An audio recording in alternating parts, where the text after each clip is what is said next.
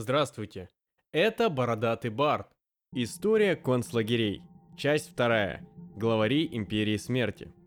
Прошлая часть, вышедшая довольно давно, нашла среди аудитории положительный отклик, и мы решили продолжить интересную вам тему немецких концлагерей. В этом ролике мы поговорим про людей, которые создали и обеспечили функционирование чудовищной системы, историю которой мы кратко рассмотрели в прошлой части. Кто они? Какова их биография? Какую роль они сыграли в создании чудовищной нацистской империи смерти? Что ж, давайте начнем. Глава 1. Теодор Эйке. Первый руководитель инспекции концентрационных лагерей и создатель лагерной системы родился 17 октября 1892 года в Эльзасе в семье немца и француженки и был самым младшим, одиннадцатым ребенком в семье. В 17 лет он ушел из родной деревни и поступил на военную службу. А в ходе Первой мировой заработал Железный крест второй степени. В 1919 году он вернулся к гражданской жизни, однако не смог себя в ней найти. Ему не доставало образования. За его плечами была лишь деревенская школа. К тому же ему мешал склочный характер, из-за которого он несколько раз не смог устроиться в полицию – сам он позднее говорил о том, что ему мешали красные, которые видели его пылкие национал-социалистические взгляды. Однако он вступил в НСДАП лишь в 1928 году, поэтому данное заявление стоит воспринимать с недоверием. Скорее всего, в трудоустройстве ему мешал скандальный характер. В 1926 году он устраивается на работу в химический концерн ИГ Farben Industry – Однако работа рядового служащего его не прельщает. В 1930 году он переходит из штурмовых отрядов в СС, где получает в подчинение взвод. Эйки Рьяна принялся участвовать в жизни СС и вскоре был замечен. Уже в 1931 году он получил звание штандартенфюрера, а в следующем году оберфюрера. Уже в 1932 году Эйки арестовывают по обвинению в терроризме. У него дома было обнаружено несколько самодельных бомб. За них ему дали два года тюрьмы. Однако здесь в дело вмешался Гиммлер, который попросил пронацистски настроенного министра юстиции Баварии отпустить Эйке на лечение. Эйке тут же сбежал в фашистскую Италию, где стал руководителем лагеря беглых членов СА и СС.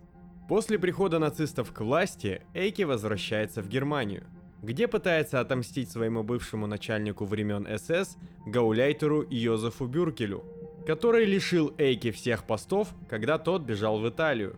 Однако здесь вновь проявляет себя скверный характер Эйки, которого по приказу Гиммлера направляют на принудительное лечение в психиатрическую клинику. Оттуда он пишет Гиммлеру письма и вскоре освобождается, при условии, что не будет создавать проблем – Гиммлер ценил Эйки как рьяного нациста, хоть и со склочным характером, и вскоре назначил Эйки комендантом баварского лагеря Дахау. Цитата. «Когда я впервые прибыл в Дахау, там не было ни оружия, ни мужчин, которые знали бы, как им пользоваться. Я обнаружил только пренебрежение и грязь. Именно такую картину он увидел, прибыв в веренный ему лагерь, и тут же взялся за организацию работы – он запомнился коллегам как фанатичный нацистский чиновник, который был крайне строг подчиненным и всем сердцем ненавидел заключенных. Вскоре Эйге представилась возможность доказать свою преданность. Именно он вместе с адъютантом Михелем Липертом застрелили арестованного в ночь длинных ножей 30 июня 1934 года Эрнста Рема в его камере – за это уже в июле 1934 года Эйки назначается руководителем инспекции концентрационных лагерей и получает звание группенфюрера. Именно инспекция станет первой организацией, управляющей системой лагерей.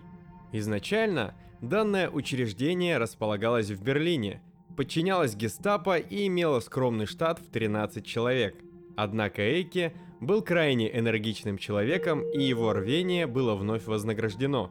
В 1936 году концлагеря и охранные батальоны переходят на государственное финансирование, а в 1938 году инспекция переезжает в недавно построенный Заксенхаузен. Это был триумф Эйки. Он жил в роскошной пятикомнатной квартире, отнятой у еврейской семьи, имел загородный дом и был всячески обласкан нацистской властью. Однако в душе Эйки был скорее военным, а не чиновником. Его не заботила экономическая целесообразность лагерей, он лишь фанатично желал уничтожения узников врагов Рейха. Он все больше отходил от управления лагерями и вскоре больше внимания стал уделять управлению подразделением СС «Мертвая голова». После начала Второй мировой войны несколько полков подразделения отправились на фронт, и Эйки выразил желание воевать. На фронте он вновь проявил себя как фанатичный нацист и не считался с потерями, выполняя приказы. Был ранен и награжден рыцарским крестом с дубовыми листьями. Его импульсивный характер в конце концов и стал причиной его смерти. 26 февраля 1943 года вышедший из госпиталя Эйки узнал, что его зять попал в окружение. Не так давно потерявший сына Эйки отдал приказ подготовить самолет. И в тот же день самолет Физелер Фи-156 Шторх, летевший в направлении села Артельное, был сбит советским пулеметным огнем. Теодор Эйке был захоронен в районе деревни Отдохнино, а с наступлением Красной Армии перезахоронен в районе Житомира. Точное место его захоронения до сих пор неизвестно. После ухода Эйки с должности его место временно занял Август Хайсмайер. Однако уже 15 ноября главой инспекции стал Рихард Глюкс, бывший заместитель Теодора Эйке. Глава 2. Рихард Глюкс. Этот человек был не столь эпатажным, как его предшественник, однако именно при его руководстве лагерная система разрастется до огромных размеров. Как раз в это время возникнут такие лагеря, как Аушвиц-Биркенау и Майданек. Рихард Глюкс родился 22 апреля 1889 года. Окончив школу, он год отслужил добровольцем в армии – потом переехал в Англию, а позже в Южную Америку. Во время Первой мировой войны, воспылав патриотическими чувствами, Глюкс вернулся в Германию и вступил в армию. Был ранен и награжден железными крестами первой и второй степени. После войны он, как и многие разочарованные ветераны, вступил во Фрайкор, добровольческие подразделения правого толка, которые позже вольются в нацистскую партию – в марте 1930 года он вступает в НСДАП, а в 1932 в СС. 1 апреля 1936 года Глюкс устраивается работать в инспекцию. После своего назначения главой инспекции Глюкс глобально не менял организационное устройство учреждения. Он лишь увеличил штат до 50 человек. Однако перед инспекцией стояла важная задача – подготовка лагерной системы к расширению в связи с началом войны. Также ведомство с 1941 по 1942 годы руководило программами уничтожения нетрудоспособных узников и комиссаров из числа советских военнопленных. Как мы отмечали еще в первой части, после провала Блицкрига нацисты поняли, что война принимает затяжной характер – в связи с этим они поставили перед собой задачу максимально эффективно эксплуатировать узников концлагерей и жителей оккупированных территорий. В начале 1942 года Гиммлер присоединяет инспекцию к главному административно-хозяйственному управлению СС в качестве отдела Д. В этом отделе было четыре подразделения. Первое, оно же центральное, ведало перепиской с концлагерями – собирала статистические данные о переводах, смертности, освобожденных заключенных и так далее, и вырабатывала систему наказаний и штрафов. Второе – отвечала за организацию труда узников, ведала статистикой касаемо их эксплуатации и отвечала на запросы частных компаний о предоставлении им узников в аренду. Третий отдел отвечал за санитарное обслуживание и гигиену в лагерях, а также за организацию программ уничтожения и медицинских экспериментов над узниками. Четвертый отдел ведал хозяйственными вопросами. Питание, размещение, униформа для заключенных и охраны и так далее. Как мы уже отмечали, Глюкс не обладал таким взрывным характером, как его бывший начальник. Однако он смог выстроить четкую иерархическую систему, где каждый чиновник работал как винтик, выполняя свою функцию – за свои заслуги в январе 1945 года Глюкс был награжден Железным крестом в серебре. Что касается судьбы Глюкса, то о его последних днях мы можем узнать из воспоминаний его заместителя Рудольфа Хесса. Цитата. 3 мая 1945 года я встретил Гиммлера в последний раз. В соответствии с приказом, остаток инспекции концентрационных лагерей прибыл вслед за рейхсфюрером во Фленсбург. Там ему доложил о себе Глюкс, Маурер и я. Он пришел как раз после совещания с остатками правительства. Он выглядит свежо и бодро, у него наилучшее настроение. Он приветствует нас и тут же приказывает. Глюкс и Хёс идут как армейские унтер-офицеры под другими именами, под видом отбившихся от своих частей. Они переходят через границу в Данию и там ложатся на дно. Маурер с остатками инспекции концентрационных лагерей также скрывается в вермахте. Все остальное сделает штандартенфюрер Хинц, начальник полиции Фленсбурга. Он пожимает нам руки, и мы свободны. В то время при нем были еще профессор Гепхард и Шелленберг из РСХА. Как сказал Гепхард Глюксу, Гиммлер собирался скрыться в Швеции. Дальнейшая судьба Глюкса не совсем понятна. Есть версия, что он отравился цианистым калием, находясь в госпитале, либо мог скрыться. Глава 3. Освальд Поль. В истории Освальда Поля также не обошлось без личного влияния Генриха Гиммлера, которого Поль привлек своими организаторскими способностями и ярой приверженностью идеям нацизма, когда был назначен казначеем в одном из подразделений Фрайкора.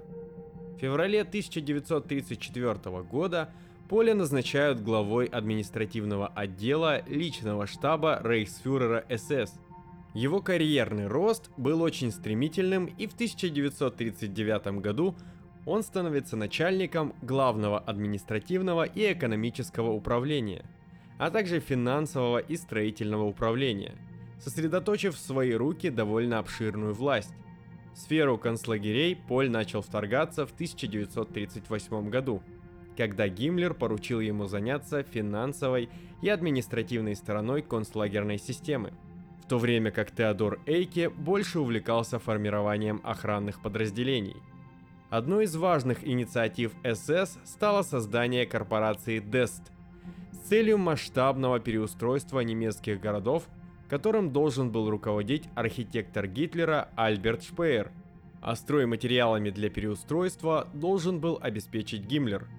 Уже летом 1938 года Шпеер координировал несколько проектов DEST – Рядом с Бухенвальдом и Заксенхаузеном возводились кирпичные заводы, а возле гранитных карьеров строились Флоссенбург и Маутхаузен.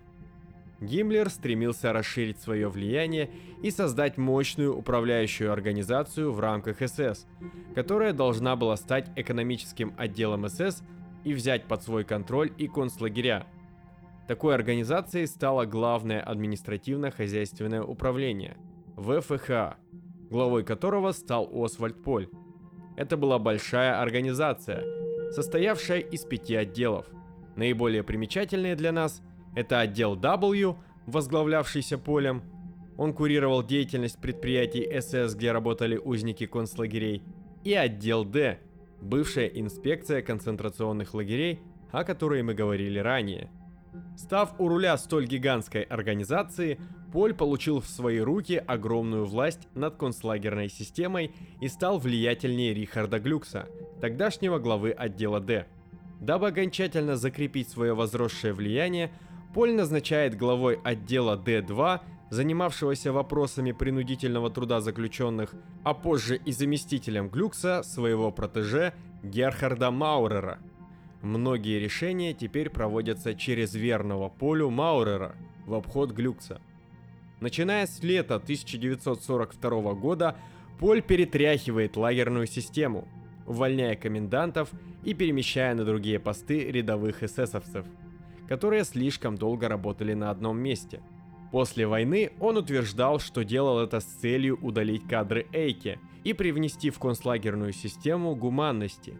Однако на деле это делалось скорее с целью увеличить экономическую эффективность всей системы – чего, однако, сделать не удалось.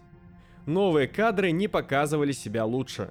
Например, Вильгельм Гидеон, комендант Ноингамме, был уволен с этого поста за алкоголизм меньше, чем через год. А такие коменданты, как Карл Хмелевский, Герман Флорштедт, Адам Грюдевальд, были уволены и даже наказаны за должностные преступления.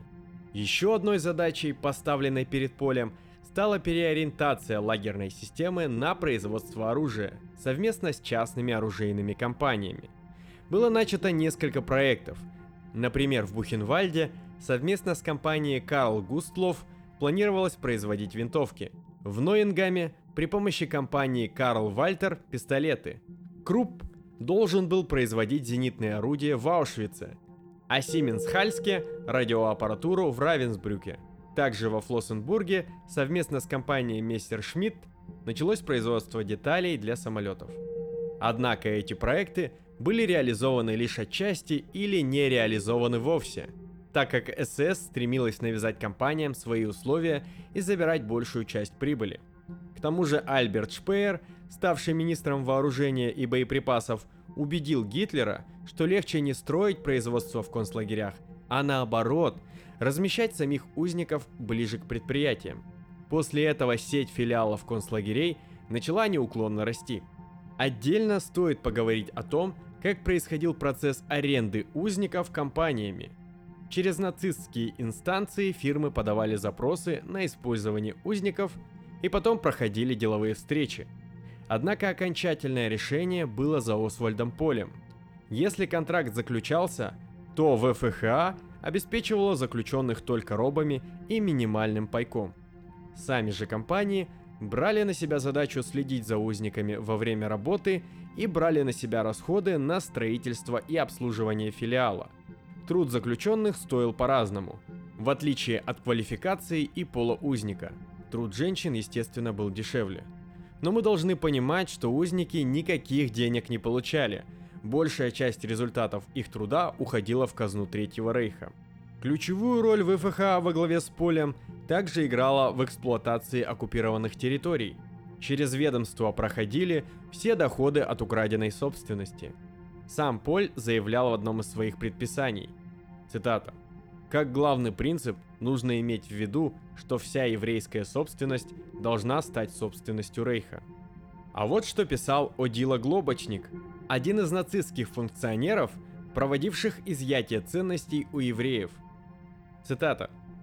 Ценности, добытые во время операции Рейнгард, были отправлены в Берлин в Главное административно-хозяйственное управление СС для передачи их в Рейхсбанк или в Имперское министерство хозяйства, а именно Рейхсмарок на сумму 53 миллиона 13 тысяч 133 рейхсмарки – иностранные валюты в банкнотах из всех основных стран земного шара, при этом особую ценность представляют 500 тысяч долларов на сумму 1 миллион 452 тысячи 904 рейхсмарки, иностранные валюты в золотой монете на сумму 843 тысячи 802 германской марки, благородных металлов около 1800 килограммов золота и около 10 тысяч килограммов серебра в слитках на сумму 5 миллионов 353 943 рейхсмарки.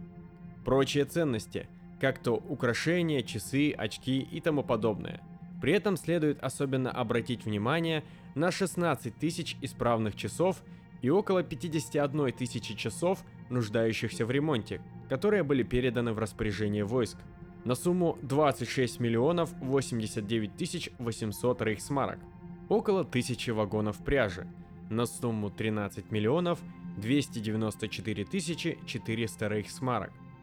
Всего на сумму 100 миллионов 47 тысяч 983 рейхсмарки. При этом следует подчеркнуть, что поступившие ценности оценены на основе официально установленного курса. Однако в качестве средств обращения эти ценности стоят гораздо больше. Например, при продаже драгоценных камней или благородных металлов за границу, так как стремление иметь ценности твердой стоимости там больше, чем у нас. Кроме того, продажа за границу дает нам иностранную валюту.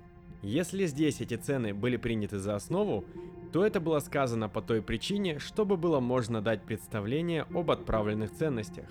Вообще эта оценка не имеет решающего значения – Ценность выручки заключается главным образом в том, что благодаря ей может быть приобретено большое количество крайне необходимого сырья и что на основе захваченных ценностей можно достичь поступления иностранной валюты, благодаря чему государственными учреждениями опять-таки может быть закуплено сырье. Конец цитаты. На этом фоне сам Освальд Поль жил на широкую ногу. В Берлине у него была большая вилла, изъятая у евреев. В этой вилле работала прислуга, состоявшая из узников лагерей. Кроме этого, у него были поместья в Баварии и Северной Германии. Выбившись в люди, он даже придумал себе герб, дабы подчеркнуть свою принадлежность к элите. После войны Поль бежал на север Германии, где скрывался у дочерей – Однако в мае 1946 года был арестован британскими солдатами. Он предстал как главный обвиняемый на малом Нюрнбергском процессе по делу главного административно-хозяйственного управления СС, где был признан виновным и приговорен к смертной казни. Однако вины своей он так и не признал, заявляя, что ничего не знал о происходивших ужасах. Из протокола судебного заседания – председатель суда Томс. А что относительно программы преднамеренного уничтожения?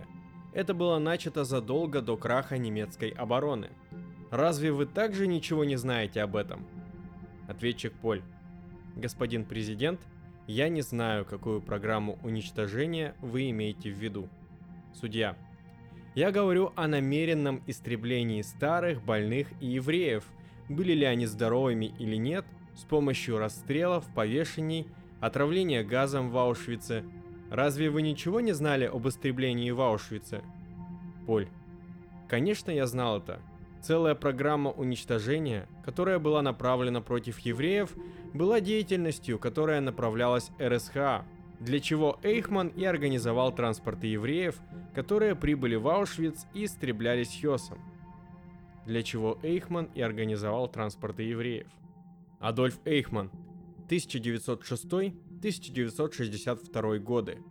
Оберштурбанфюрер СС, руководитель отдела гестапо, отвечавший за депортацию и уничтожение евреев.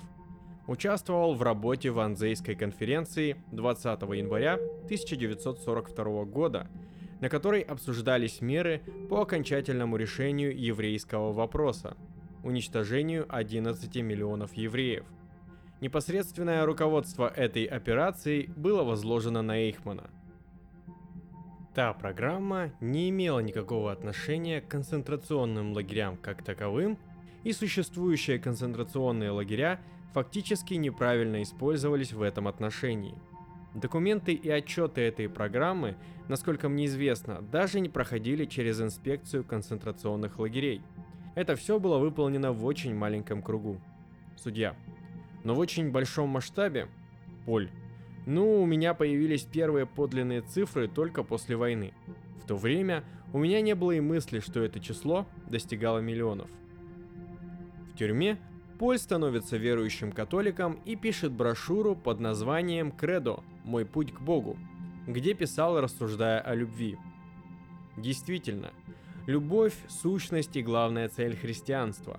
Все остальное – только средство – проповеди, причастия, посты и молитвы, все они предназначаются, чтобы обучить нас любви, разжечь в нас ее, скормить, усилить и очистить любовь, настоящую любовь к Богу и ближним.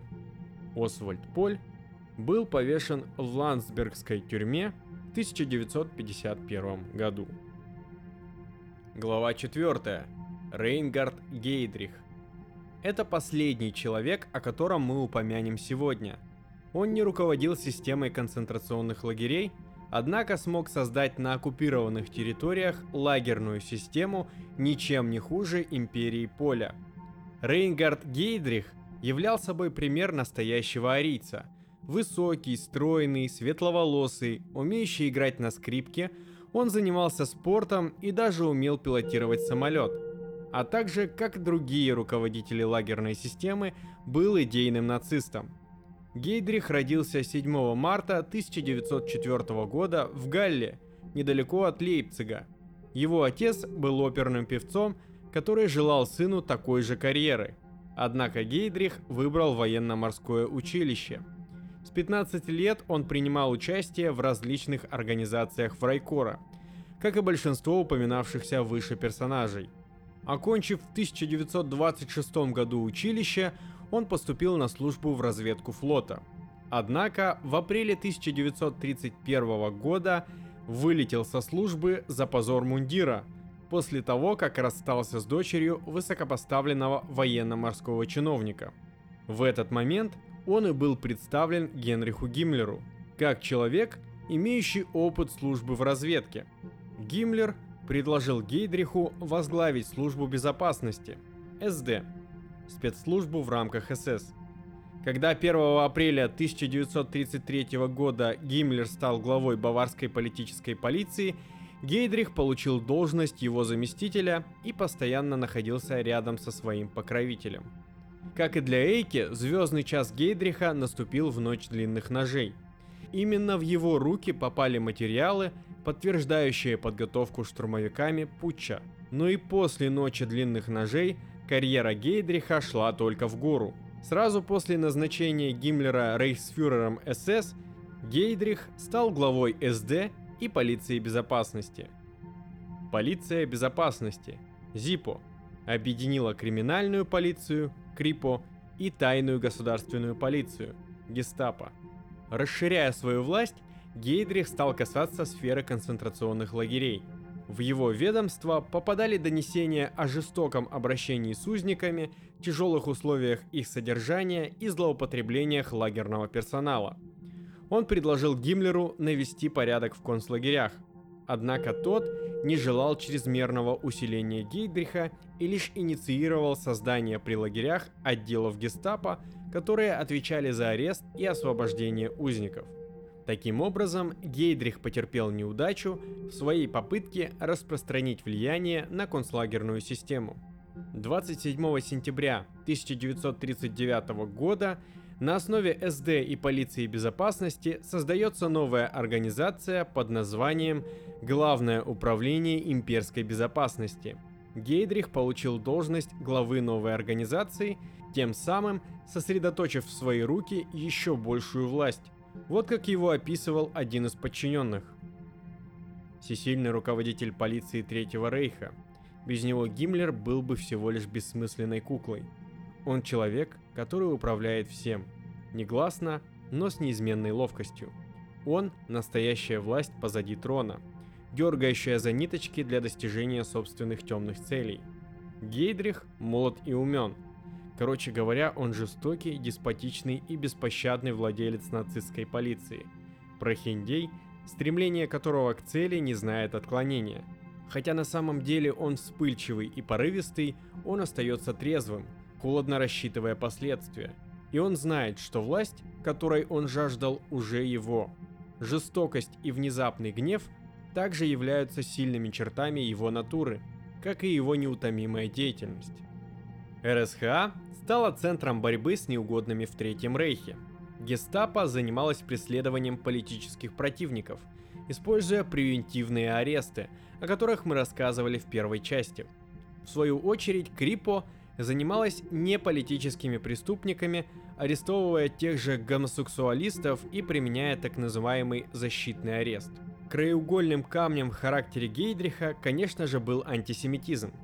Еще до начала массового уничтожения евреев в июле 1936 года главе СД было поручено следить за валютными операциями населения Германии.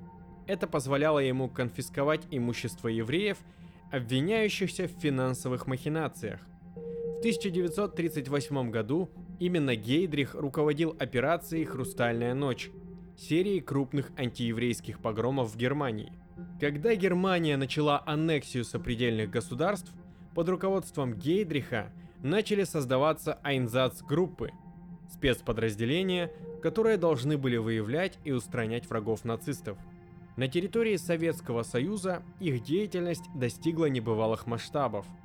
По некоторым данным, от рук Айнзац-групп в СССР погибло от 600 до 700 тысяч евреев и от 100 до 300 тысяч граждан других национальностей – в августе 1941 года Гиммлер, ставший свидетелем массового расстрела, поставил перед Гейдрихом новую задачу – сделать процедуру уничтожения более гуманной для палачей, дабы сберечь их психику.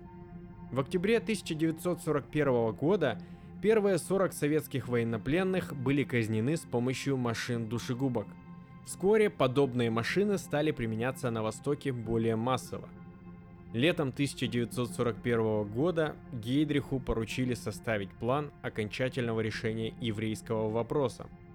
В этом вопросе ему помогал небезызвестный Адольф Эйхман, один из подчиненных Гейдриха. 20 января 1942 года в одном из предместий Берлина Ванзее состоялась конференция – в ходе которой Гейдрих, как один из авторов, предложил различным чиновникам Третьего Рейха окончательный план уничтожения евреев в масштабах Европы. Вот что значилось в протоколе этой конференции. Рейхсфюрер СС и начальник германской полиции запретил эмиграцию, принимая во внимание опасность эмиграции во время войны и возможности, имеющиеся на Востоке.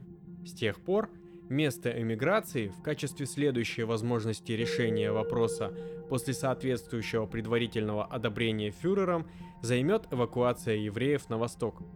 Однако эти действия следует рассматривать лишь как временные меры.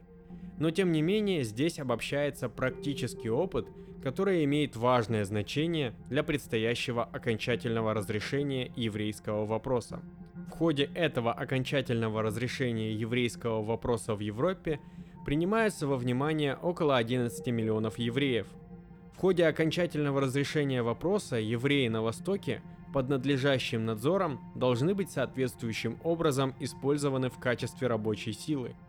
Большими рабочими колоннами, отдельно мужчины и женщины, трудоспособные евреи будут переведены в эти области, где их будут использовать на строительстве дорог – причем, несомненно, большая часть их вымрет в результате естественного отбора.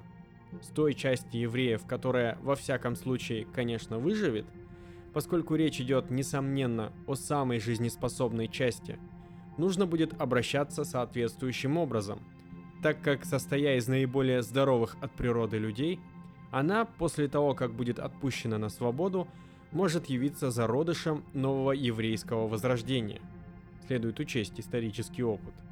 В ходе практического осуществления окончательного разрешения еврейского вопроса Европа будет прочесана с запада на восток. Территорией империи, включая протекторат Богемия и Моравия, следует заняться прежде всего уже только по соображениям, обусловленным жилищной проблемой и социально-политической необходимостью. Эвакуируемых евреев – прежде всего постепенно будут доставлять в так называемые транзитные гетто, чтобы оттуда перевозить дальше на восток.